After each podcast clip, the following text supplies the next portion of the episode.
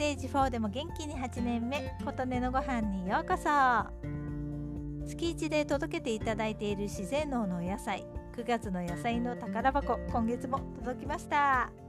今回はバジル、ナス、イタリアンナス、ゼブラ、ピーマン、クリームピーマン、甘唐辛子、タワラアルタイル、栗かぼちゃ、ミニトマトの赤いのとオレンジ色のもの、オクラにイチジクのドーフィン、全12種類が届きました。ゼブラはシマウマという意味ですよね。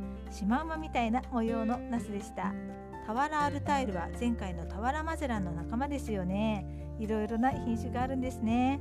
今回は私の大好きなイチジクも入っています。やったー。さて、もう一つのお楽しみ、農園だよりでは、今回は野菜の虫食いについて書かれていました。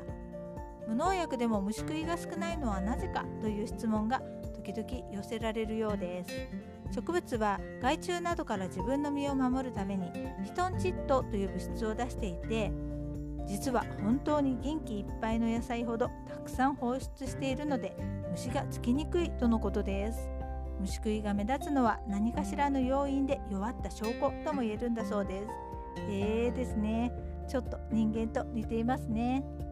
早速イタリアンナス、ゼブラや甘唐辛子、かぼちゃ、オクラなどを揚げ浸しにして、ピーマン2種類は千切りにして、じゃこと醤油でさっと煮ました。バジルとミニトマトはやっぱりサラダですかね。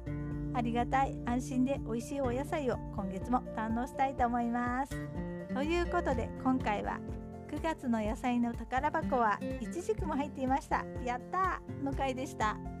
あなたの元気を祈っています。琴音のありがとうが届きますように。